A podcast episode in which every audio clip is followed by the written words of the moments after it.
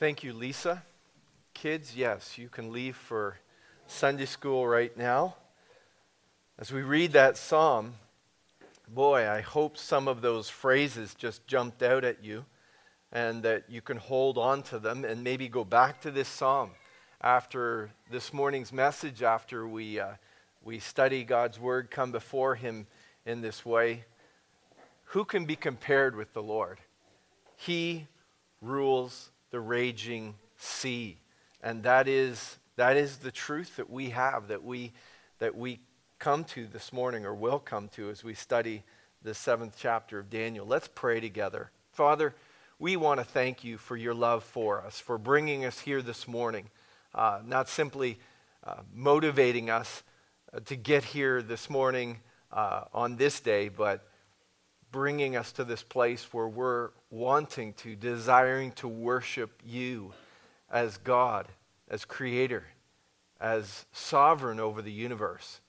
We know that it was a work of grace in our hearts and lives through the power of your Spirit, because this is not something that is natural to the natural man. We tend to struggle against you and, and look for autonomy and our own authority and all of the rest. But Lord, you have made it clear to us through your word. You've made it clear to us in this life, and you made it clear to us in our own personal understanding through a work of grace, through opening our eyes, that you are God, and that we need to humble ourselves before you, and we need to walk in your footsteps. And we just pray that you'd help us. We don't claim to have full understanding of all of that personally and practically, but we pray that this, this day, this time together, this time in your word will be another step forward as we seek to grasp who you are and what that means for our lives. So teach us through your word, Lord. Thank you for your word. Thank you for its power. Thank you for its, its reality to this life, to the history of this world. And we just pray that you'd lead our time together uh, this morning for your glory, for your honor, for your praise. Dear God, amen. So, who would have thought that Daniel in the lion's den is not all about Daniel's deliverance? That's not the focus. And we found that last week as we studied Daniel chapter 6. At least that was the very strong application uh, that I saw as, as we studied through that. And I think the Lord was leading us to that. Just that it wasn't just a religious spectacle, but it highlights the special relationship that we can have with the Lord. And it's like Darius said. He said, This is the living God, the enduring, indestructible, active, he's actively involved in the events of the day. And he knew that because he kept saying this too this God who you continually serve, Daniel. And so the message was loud and clear. It was presented through Daniel's life. But it wasn't about Daniel, it was about God. It was about the fact that he lived with the living God in his daily life.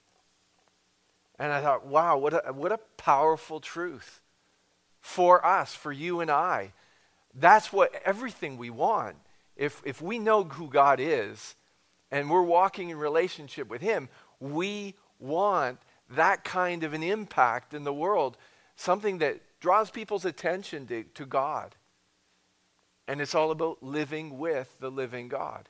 You and I learning to live just in His presence on a daily basis. So I hope that we, we don't leave this truth that we studied last week in Babylon, several hundred years before Christ came. I hope we can, we can transcribe this, this truth on the calendar today in the places where you and I live and work. And that people will go, wow, this God who they continually serve, He's the living God. He speaks to what's going on in the world today. He's involved. So that was last week. And it seems this, this week, as we go into Daniel chapter 7, we're turning a corner. And this was the corner I was concerned about. I confess to you at the, uh, at the beginning, I'm not much of a guy like, oh, I love, you know, prophecy. I, I'm a, a person who, you know, theoretical math was tough for me. I want a tape measure, and I, I mean, if I can't figure it out, I want to be able to count the lines. You know, I want to see something in front of me. I want to be able to hold on to it. But when you come to, to prophecy, it's like, boy, it becomes a little more nebulous at times. It's like indicating things, it's hinting, it's clues, and, and I prefer something I can just hold on to. But I can tell you this I've been interested and uh, excited to be studying this. You know, it seems like the storyline of Daniel, and this is the picture that came to me this week this narrative storyline, these, these stories that we, we, we love to tell and the, we tell the kids in Sunday school in the first six chapters, they're kind of like those, those quiet tide pools on the beach. We lived in Peru, we lived on the coast, and it wasn't quite as glamorous as you might think as far as tropics. It was uh, they were mostly dirty beaches, and it was very cold water coming up from the, the Antarctic, and, and it was kind of dirty too. But, you know, the kids love the tide pools. You go to these nice little quiet pools, and they've been warmed in the sun, and, you know, the shells and the little sea urchins and, and all that sort of thing, and they paddle around. And that's sort of like what these stories are in the initial part of Daniel. Quiet little tide pools with obvious little things that are just easy to get into and, and observe what's going on. But then we turn toward the last part, and I'd say it's the churning, muddy waters of the prophetic part of the book. And this analogy works so well. Not simply because this prophecy begins with swirly, muddy, dirty, turbulent waters. That's the image in Daniel's mind. That's how the whole vision begins. But also because if you're studying an ocean shoreline, you know, you can enjoy those little tide pools. But if you really want to know the ocean, you got to get into the water. And as you go into any any ocean with the waves rolling in, it churns up the silt and that water is usually fairly dirty at the beginning, and it's kind of hard to navigate, especially for little kids, because I mean, the waves come in, they knock you over. But as you get in further, the water actually becomes calmer, it becomes clearer. You, you see better, and you understand more about the ocean. And that's really what we're talking about when we, we get into this, this prophetic study. Um, we can be scared a little bit by the waves, but are you ready to plunge in with me this morning to get into these, these teachings? And I'm not going to say it's, it's deeper truths. Um, you know, I don't want to I don't want to belittle any part of the Word of God and its application to our lives and, and the, the profoundness of the, the teaching. But sometimes it's, it's a little, you have to work a little harder in certain areas. So I'm, I'm kind of inviting you to go in with me here. And I'll tell you, I learned to swim later in life, so I was always a good one to teach my kids how to swim because I wasn't assuming that, you know, it was going to be easy for them and all that sort of thing. So same thing here. You know, I'm, I'm not a big, oh, you know, I just understand all this prophecy stuff. I'm sort of edging my way in. So you're ready to go in together to, to get in and, and try and understand a little bit more of what God is trying to communicate to us. And you may be surprised because as we begin in chapter 7, we're not out of our depth. All of us who are here, who've been here for the, the study of the previous part, you might remember we have actually done some time in these waters already. If you read ahead in chapter 7, like I encouraged you to do And like I always encourage you to do, don't be afraid. I'm not going to be worried that, oh, they're, they're getting it too soon and I'm not able to surprise them with it. There's, there's always more to be seen. And, and if you guys have something, you know, where you study the beginning and read it and, and you come primed and ready to go, the Lord is always able to teach us more if we're coming with that already, we've already started, you know. So if you've read chapter 7 already, you might have already seen that it connects to chapter 2 of Daniel as well and the vision that Nebuchadnezzar had. And so, chapter 7 is a great introduction, a good initi- initiation for this prophetic part of the book because it eases us in. We've already said, oh, oh yeah, we understand. We've, we've got a little bit of an idea because chapter 7 and you might remember me talking about this how the, the book is written in two different languages. And chapter 7 is the ending of the Aramaic part of the book. So we got these 12 chapters of Daniel, and chapter 1 is in Hebrew, and then chapter 2 begins in Aramaic, the common language of the day. And then chapter 7 is the last, it's 2 to 7 in Aramaic, and then chapter 8 goes on again in Hebrew the language of the Jewish people. And we might go, well, why is that? Why is there this section in the middle of Daniel that is in Aramaic? But if we look at what is recorded in this section, these stories that highlight God's power and control, and we see this repeated statement that, do you remember this one? That all might know the Most High God rules. And you remember how many times it was Nebuchadnezzar who was saying that. That all might know the Most High God rules. When we see that, we go, it makes sense. It makes sense that this was in Aramaic, the common language of the day. Because God's truth or God's purpose is to make truth known. This truth about himself that he is God. The, the message is there for all who would see, and he, he continues to want to communicate that. So, of course, he's going to do this in the common language of the day because this message is for everyone. This message is about everyone. He may not give all the details that, that we would like to see and all the answers, but he does communicate that he is God. And he specifically wants his children to know that he has things under control, that they're safe. And that's another important thing when we get into a study has to do with prophecy and the end times. You know, we see that even in the New Testament passages. Paul says after talking about the end times and the rapture specifically. And, you know, we don't know the timing of these things, but things are going to happen, he says. But he says this comfort one another with these words. Because sometimes I think we get focused on the things are going to happen part of it, and we're not thinking, oh, God is in control of those things that are going to happen. And so when those things are happening, we're going, God's moving, and we remember we're his children. And as we walk in step with him in life, in regular life, it's not that we're going to know everything that's going to happen before it happens, but we're going to have this comfort at least, this, this overwhelming, undergirding comfort that, hey, God's in control.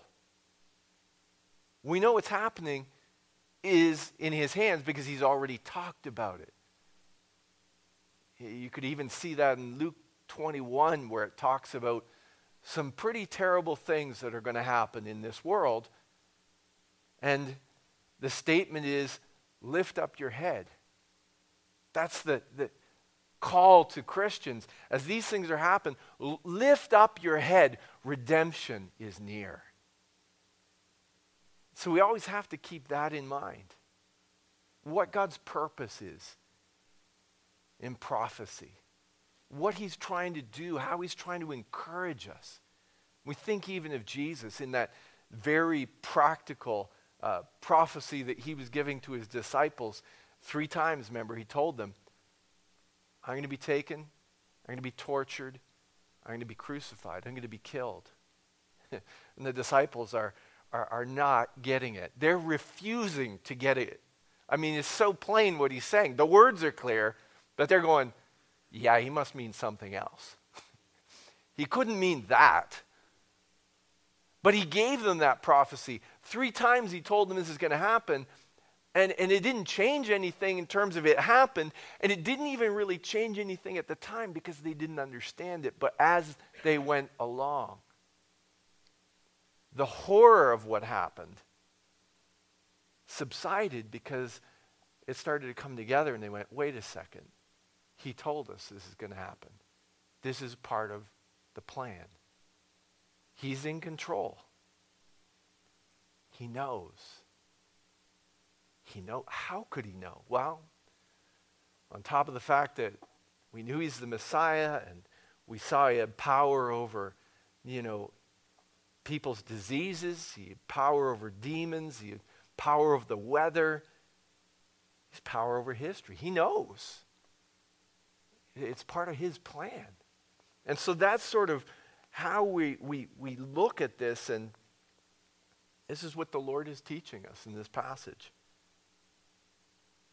We can be unsettled by a prophetic vision, by uh, looking at, you know, here, thousands of years of history, and it's capsulized into one vision. The total evil intent of man is exposed in this vision. And if you don't find this shocking, maybe it's because we're not thinking about it as much as we should be. We're not understanding it. But if you are shocked, there's no shame in this either. We go, whoa. Daniel went, whoa.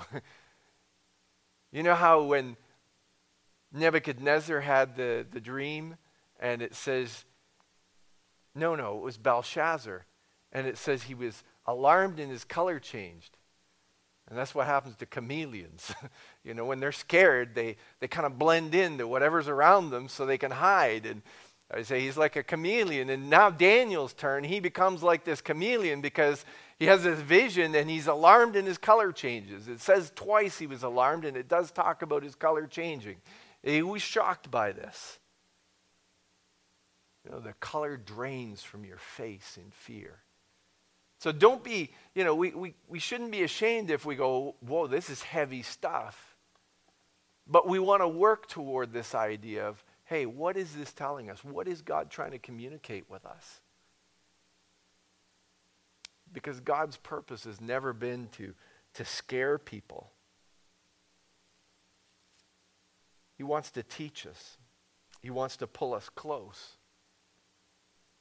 He wants to show his grace and his love to us. And so, what is it we learn in this vision of the ascendancy of the empires? The ancient of days and the anxious of spirit.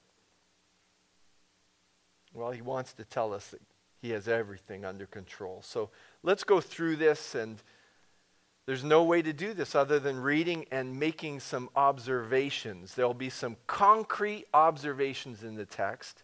There will be some assumptions we make because of the historical record that we have. And then there will be some suspicions that we have. Some, you know, I think this is, is saying this. This seems to be what it's communicating. And so I want to make that clear too. Um, you know, there, there's some things that it's like, well, there's text says it. That's what it says. There are other things that will be going, well, it seems to be saying this.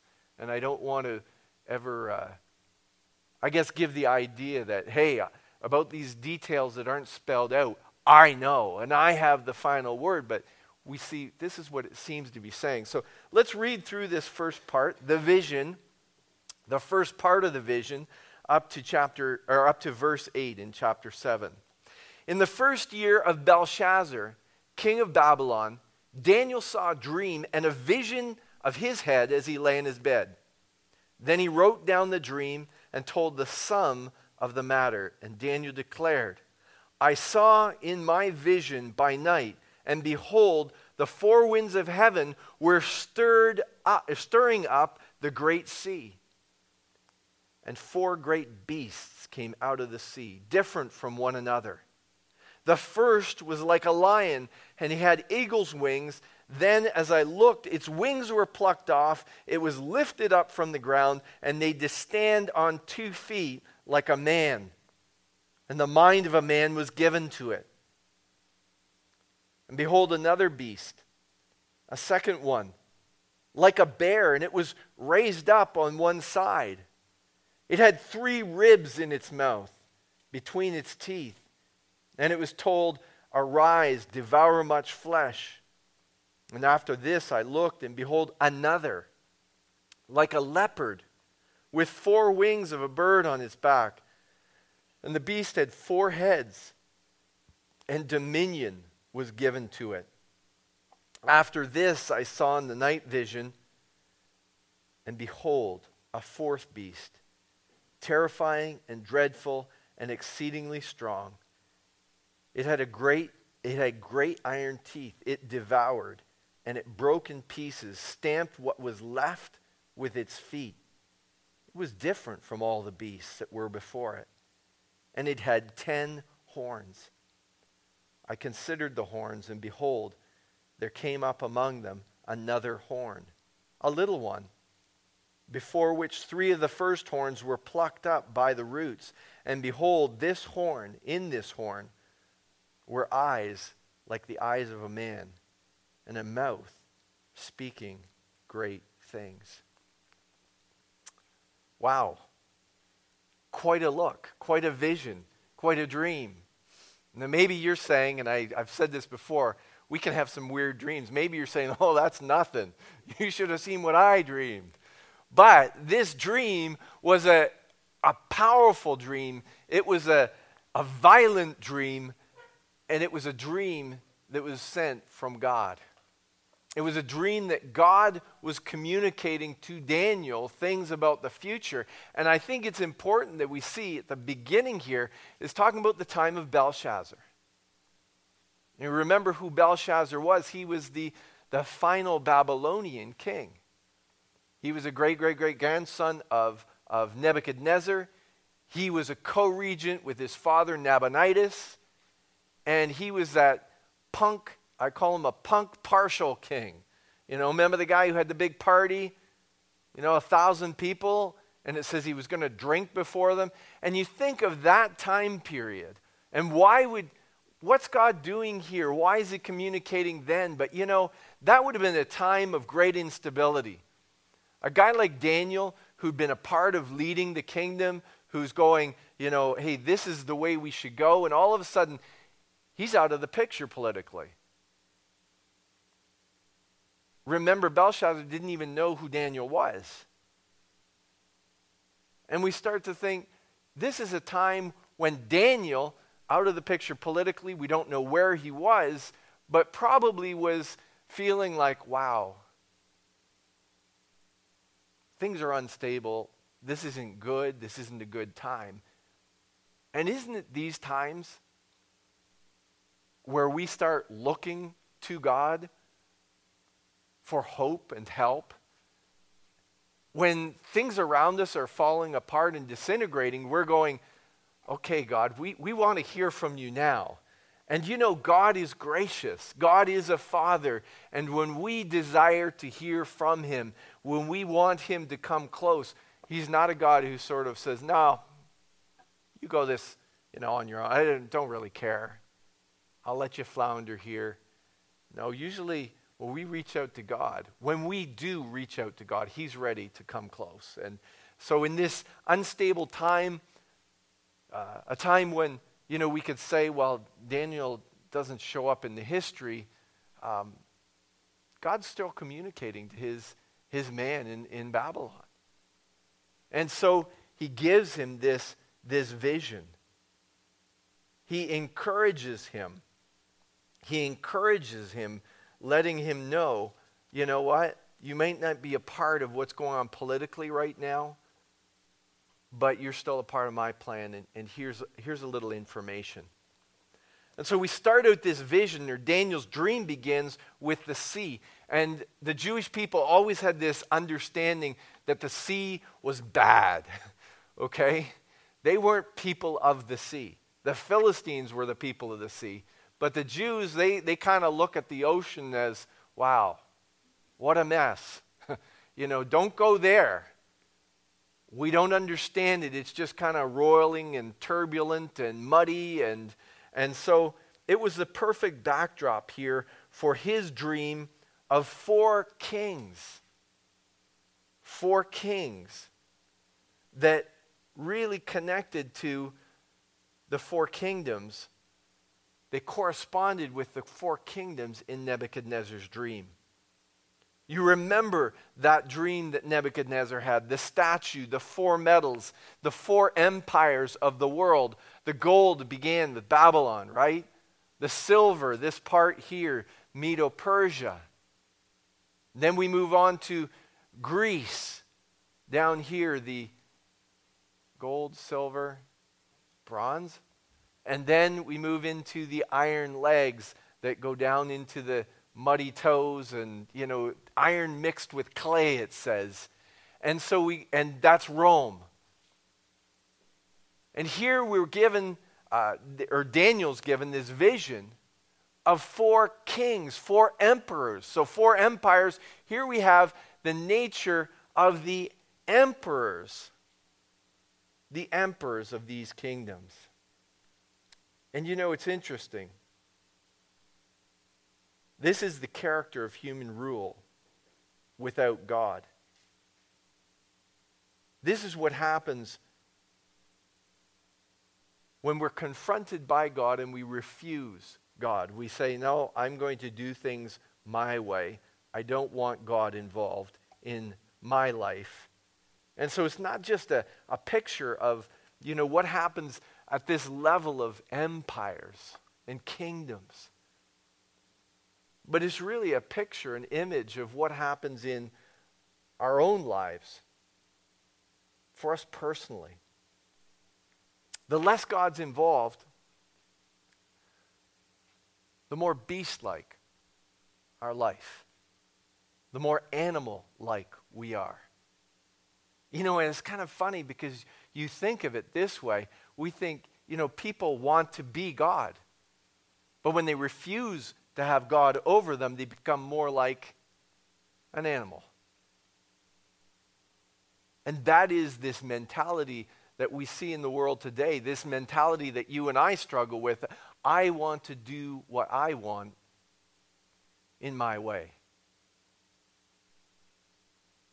Remember, we talked about it in Genesis, living by our instincts instead of as image bearers of God.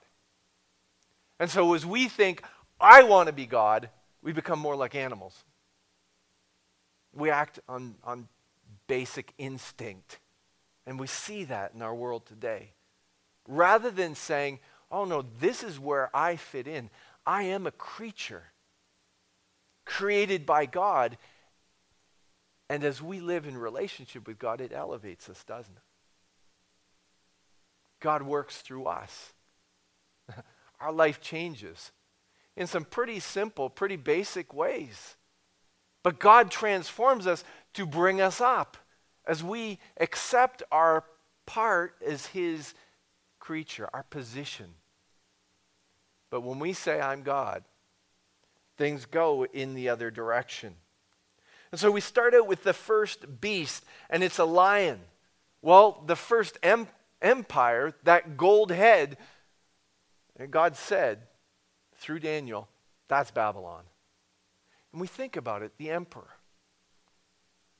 Nebuchadnezzar, majestic like a lion, wings rose above, the first great empire. And you know something, as I was reading through this, I thought it curious because this beast, this lion with the wings that rose above all other nations, it's the only beast that we see something positive happening. The wings fall off, right? He rises up onto his feet and he has the mind of a man. And I thought, is this it? Is this the, the transformation we saw in Nebuchadnezzar as he was humbled by God? And God said, hmm, You want to be God? Here's what happens. And he was crawling around on the ground, insane, like an animal. But God restored him. And so this is the only beast of these four that we see this where he he comes he begins a beast, a powerful beast, but then he does better. he becomes like a man. That is the calling of God on our lives. All of us begin as beasts. we just, it's easy to believe when you see a little baby come out and he starts screaming, well, wants things away. He wants them. And, and then, but God calls us to humble ourselves before Him and to understand that He is God and think like a man. The man He created us, the woman He created us to be. And so that's the first beast. The second one, and we, we saw what happened. You know, Medo Persia takes over. We, we studied that. Uh, the, with, with Belshazzar, we were talking about him, but with this Medo Persian Empire, and it was a lopsided bear. And someone made the, the inference that we've got two nations that were joined together. The Persian Empire was much greater than the Medo Persian Empire, but they were joined together. The lopsided bear, one side bigger than the other. And you know what? You think, how would there, why wouldn't Persia just, but then when we talked about this, you remember there was like a marriage between the two empires, and that's usually how empires got stuck together. And, and it worked because, well, we're family now. And so we've got this lopsided bear with ribs in his mouth. And don't get excited, there's nothing about barbecue going on here. This is uh, probably, I mean, you think of it, the bear comes in and rips the prey away from someone else, right? Medo Persia just come in and they stole the kingdom. That's the image I get. That's what I'm, I think is being inferred here. And so then we move on from this bear that steals power to a leopard. And Greece is the next empire, the bronze waist. And this empire was characterized by speed and swiftness. That was the nature of the Greece dynasty. It came quick and it ended quickly too. You think of it, a leopard, that's pretty quick. But this leopard had four wings. It was a turbo powered leopard. And if you look at the, Gre- the Grecian Empire, it's fascinating because Alexander the Great, I don't know if you've heard the name, you remember about him. He was a young man who decided I want to rule the world. And by age 33, he ruled the world. And then he died. And as he died, I guess he, he said, Give the nation to the strong. And they interpreted that as his four generals. And so his kingdom, the Grecian kingdom, was divided up into four sections. Wait a second. How many heads did that leopard have? Four heads. Seems to make sense from history, the history we have now. And then we move on to this beast, this fourth beast. And it's kind of interesting. You know, Rome uh, would seem the last beast. It's not even tame enough to be described in terms of a well known wild animal. It's just this beast, this, this monster, something that came crawling out of the black lagoon, you know, sort of thing. We, we don't get an image. I mean, we can kind of control an image in our mind, but we don't have that. It's just this monster. And it seems to be worse than all the rest. And so we, we think about it, and this vicious monster with iron teeth.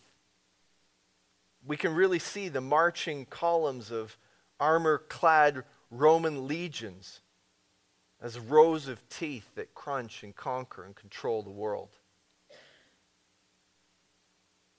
And you know, we think back to the, the image in Daniel chapter 2, and it's kind of interesting because we look at it as being the fourth. And we think, well, you know, it was kind of pale in terms of the golden head, and now we're down to iron and then iron mixed with clay for the feet, the weak, the weakest link sort of thing in the empires. But you know, in that image that Nebuchadnezzar saw, that was kind of like man's view of the four empires. Oh, this is the greatest, the most powerful, and then this is the least great. But you know, in this image that Daniel gets, it's more God's perspective on how bad these emperors are, how bad these empires are. And it's like each one seems to get progressively worse until we're left with this final image the, the, the beast, the fourth beast not just muddy toes, but 10 muddy toes, but there are 10 horns. And horns throughout Scripture signify strength. And it makes sense, you know. You think of the beasts, the leaders of this time. I don't know who those 10 are exactly. They talk about 10 future kings. Um, they were always watching in the, the European uh, community for, for 10 leaders, and that may be where they're going to rise. But we, we think of some of the leaders in this time period, this Roman time period, and this diluted Roman time period that we still live in. Remember, we talked about how many uh, of the things that we're involved in, even just time and calendar and all that sort of thing, it, it, it's all Roman. It's Roman time that we're living according to. The names of our months uh, and days reflect Rome. And we think of some of the leaders of this time. We think of people like Nero or Stalin or Hitler or Mao. And we think of, of the leaders who were vicious and bloody and crushed and conquered. But there's going to be one that rises above all the rest, crushes three others, and he is the model of controlling leadership. The horn with the eyes and the mouth. He sees all and says all. When we look at this vision to this point that Daniel has had, and we think what a fascinating, fascinating way to express the general movements of political history. The key leaders in this story that God has written. But the thing that we need to remember is that when Daniel received this vision, he was living at the tail end of the first empire, the time of, of Belshazzar. And so we can look back on this and we can say, oh, this makes sense. Here's what's going on. This is what happened historically. But we need to remember that for Daniel, for the world at this time, this was all future. And these were, this symbolic vision was full of prophetic clues. And it's not that we, oh, now we understand all of these clues perfectly. But the first and most important thing that we learn here is that God knew beforehand how all of this was going to play out. I mean, it needs to, to knock our socks off that here God is, before all of these things happen, spelling out in in a in kind of a muted, mystical, or mysterious way, this is what's going to happen. And it happened. It happened in the way he said it would happen. So much so that, you know, there are many, uh, they call them liberal scholars, who say, you know what, Daniel wasn't written in the time of Daniel. And the reason, their main reason for saying that is, well, the prophecy is too accurate. This had to happen in the time, the intertestamental period. After the Old Testament, before the New Testament, it was during the Maccabean time. It was a time where Antiochus comes in and he conquers in, in Jerusalem. And it was somebody who was writing about everything that had happened to this point in a mystical sort of way. And the whole idea, and it's such a weird thing, it's a, a way of it's a way of interpreting scripture that, well, if it's there, there's anything miraculous in it, anything that is something that God would communicate to us in a in a supernatural way, it can't be real. It's got to be something that was written about after the fact. And so they kind of dismiss Daniel and go, no, no, that was written historically, much later time period. It wasn't written in the time of Daniel. And we need to, to kind of settle down into this and get a clear understanding that no, this was written by Daniel. This was written in his time. And this needs to overwhelm us that God is here talking about history before it happens. And we need to get this in our mind that God has things under control. As terrible as these things may be, as terrible as some of our experiences are in our personal lives, as terrible as some of the, the things are in the life of this world, globally, God understands. God knows what's going on. This is his history. He's working through it. We just need to trust in him. And as we look at what he says is going on, I want us to understand that this ascendancy of the empires has this anarchical tone to it. Anarchy. It's like these guys are, are beasts, they're monsters. And you know, generally, when we think of anarchy, we think about somebody standing up to rebelling against the government, right? But here we get these, these governments, empires of the world, and they're presented with this rebellious, vicious tone anarchy. Against who?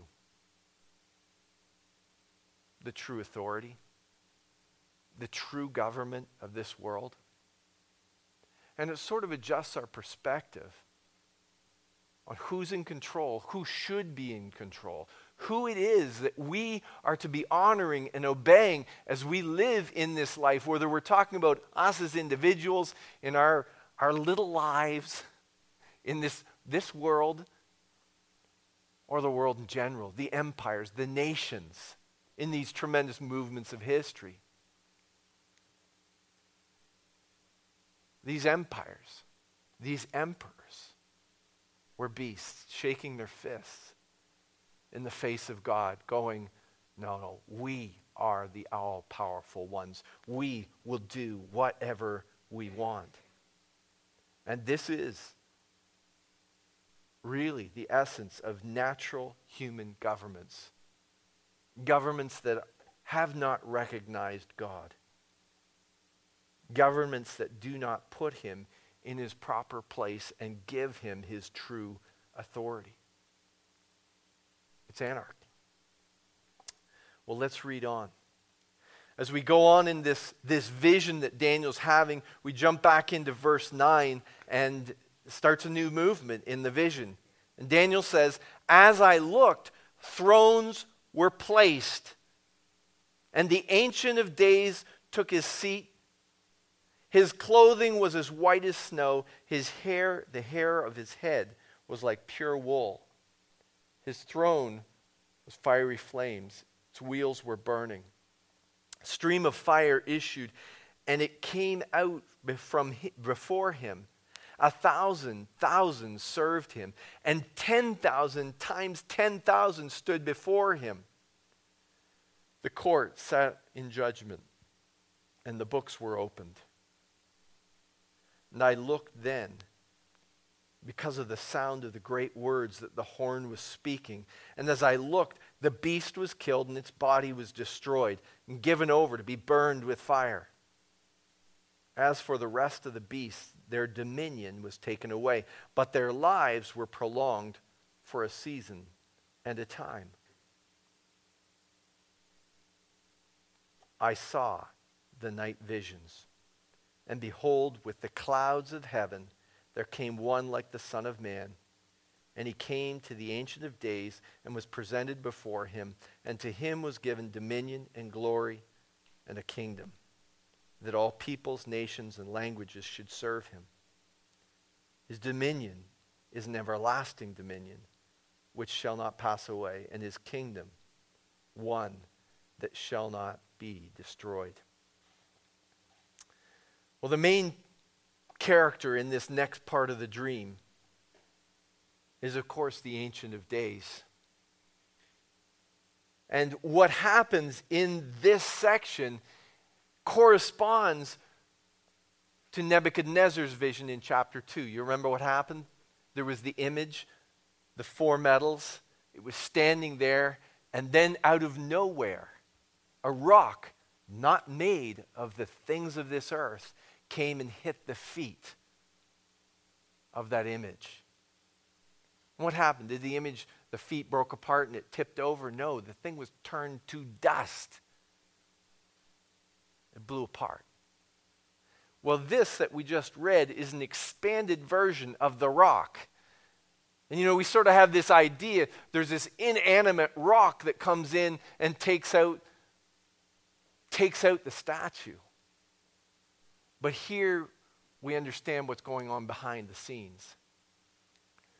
We've got the Ancient of Days, God, seated on the throne, placed these, these thrones that are placed out there. We see its order. There's an order. There's a God's control over what is going on in this situation. And it talks about God. He's dressed in white, he's got white hair. Let's be careful of this image because I think sometimes we get this idea of, oh, God's an old man. no, God's not an old man. He's the Ancient of Days, which means he's been for always, forever. It doesn't mean he's, he's going gray, he's getting a little peaked, he's weak, he's not. No, God is God. And anything that's white has to do with purity. And we know that in the scripture, the, the white hair is, is a sign supposed to be of wisdom. This is God. He's the one who knows what's going on. He's the one who is, is over all things and in control of all things. We read of fire, fire coming out from him, fire coming out from the throne. There's fire and more fire. And you think, what an appropriate image in terms of authority and power when we think of, of what happened when Nebuchadnezzar was wanting people to worship his image. You don't worship the image, you go into the fire. Fire, judgment, the king's power and control of the people. Well, God can do fire better than anybody else. And so, this, this image we have of God being in control, the God who can and will judge. And who do we see him judging? Well, before we get to that, he sits in the court of judgment. That's a phrase that's going to be mentioned later on in the chapter as well. The court sat in judgment. The books were open. God is going to analyze what's going on. and he's going to judge with absolute authority. He has thousands of people, millions of people around him, serving him, millions standing before him. And this apex beast, this beast which is the culmination of all the evil of human government, the anarchy, we, we get to him in verses 11 and 12. And it says, This beast of beasts. This beast that is worse, worse than all the beasts is burned. He's judged. He's snuffed out. And we start to consider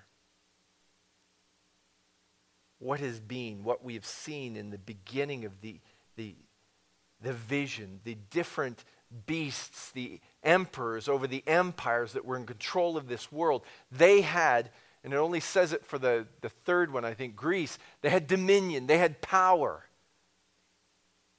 They had control, a certain amount of control. They had dominion. But now that dominion, that power is taken away. It says, for the three previous beasts that their dominion was prolonged for a time. They were given a season, a season of power. We see the rise and the fall of these empires over centuries.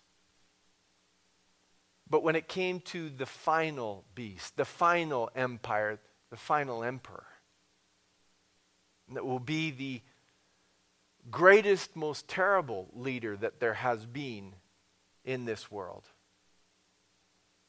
God deals with him clearly, concisely. It will be understood that God has judged. That the God who has been in control, who has always been sitting on the throne, the God who is able to judge, that God will rule against the anarchy of human government. And how does he do that? Well, we look in verse 13 and 14. Where does the dominion go? When God takes their dominion away, he gives it to somebody else. And it says, the clouds of heaven there came one like the Son of Man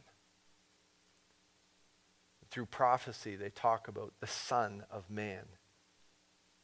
It was a term that was used for the Messiah.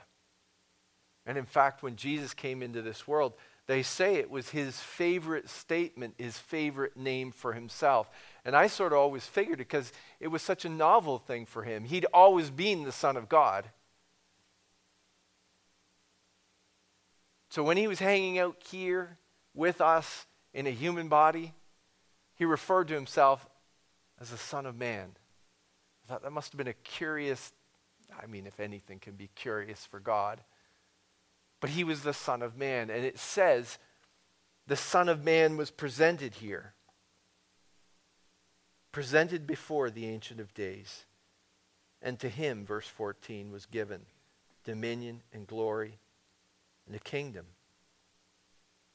all people, nations, languages will serve him. His dominion is everlasting dominion. It will never pass away. And no one will destroy his kingdom.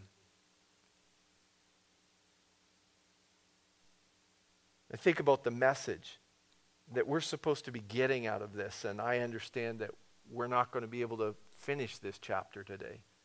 So, for those of you who are worrying about that and not about the beasts and all the other imagery, you thought that was a little scarier. I'm going to I'm going to wrap this up. I'm going to cut this short. But I want to kind of draw it together with this message that we're getting, this initial message, the basic message of this vision that God was giving to Daniel, that Daniel was presenting in Aramaic to the rest of the world. This message that we should be getting from God. as we read this and study this and see what's being said, we, we need to recognize God is saying, I know what's going on. Not just a knowledge of, but we always talk about foreknowledge. This is all part of God's plan, all part of what He's working with. He knows what's going on. I know what's going on. I've got things under control. And this is what it means. This is what it means. And I know we have this third part that you are wanting to get to today the truth about the anxious spirit. We've looked at the truth of the ascendancy of the empires, the truth about the Ancient of Days, his control. Then there's the truth about the anxious of spirit. Daniel is the anxious of spirit. He represents us in terms of we're worried about, you know, how's this all going to play out? And how, am I involved in this? And what should we be thinking? What should we be doing? You're going to have to wait till next week to get all of that. But just suffice for, for right now, we know that God knows what's going on. He's got this under control. That the dominion that was in the hands of anarchical governments has been placed in the hands of the Son of Man. You know, I referenced a, a, passage in Luke 21 earlier where Jesus talks about the end times and all that's going to take place. And he says, Now, when these things begin to take place, straighten up, raise up your heads, because your redemption is drawing near. The verse before that says this He says, And they will see the Son of Man coming in a cloud with power and great glory, with dominion. Isn't that kind of neat how in the prophetic past we see Daniel talking about the Son of Man, God giving him a vision about the Son of Man and the salvation or the dominion, the power that's, that's placed in his hands.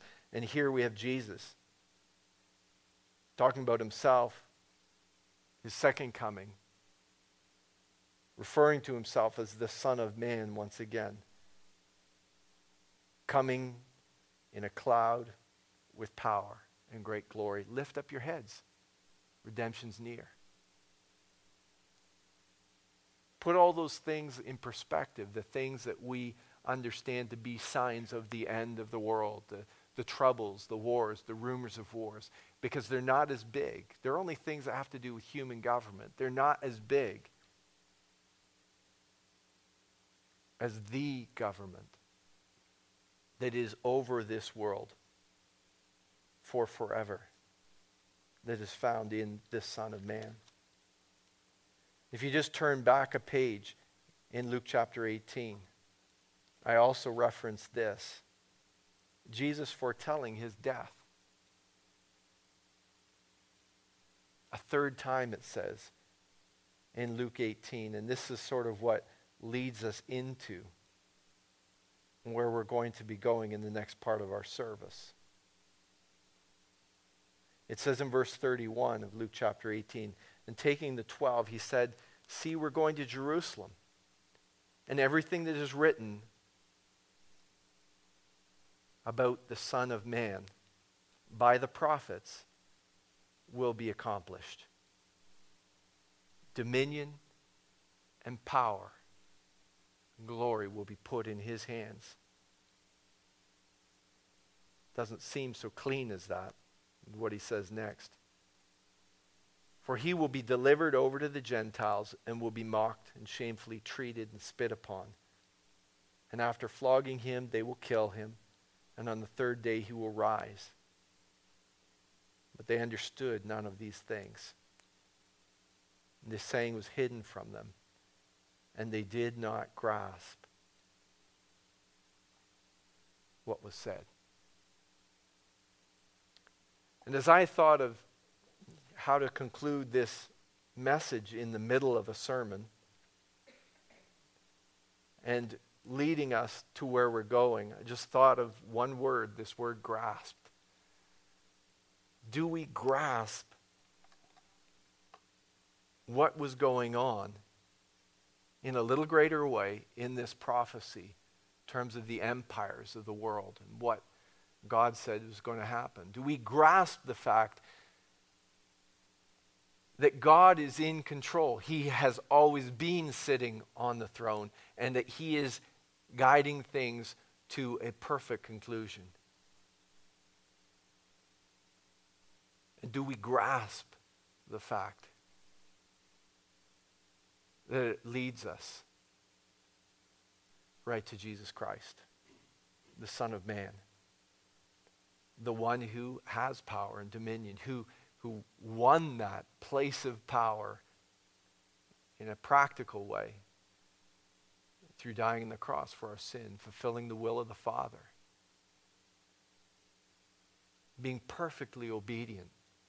There was no anarchy in his bones when he came into this world. He was the Son of Man, he was God's choice. He served the Father perfectly. And so he became the perfect sacrifice for our sin. He's the one who not only dealt with the beasts of human leadership, but he also dealt with the beasts, us, you and me, and our sinfulness and our instinctual behavior just to take care of ourselves and do what we want. He brought us face to face with our sin. And he became the sacrifice that paid for our sin on the cross. Every time I come to, to communion and I, I go, do I grasp this? And I have to be honest.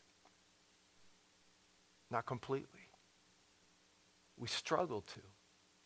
We struggle to understand exactly what this means. But I pray that as we go into this part of our service and as we walk through this and work through this again with the Lord, with His Spirit working in our hearts, with the backdrop of this passage we've just studied, I hope that we can grasp a little more what was accomplished for us by this God who sits on the throne. This God who came into the world to die for us. Father, help us. Help us to, to honor you as we come before you, to worship you in spirit and truth. To recognize, to confess, to admit that yes, we are sinners and that we tend toward this natural sort of human behavior, this beast like behavior. But Lord, you have offered us salvation out of that through Jesus Christ, your man, the Son of Man, to whom you gave dominion and power and glory and honor.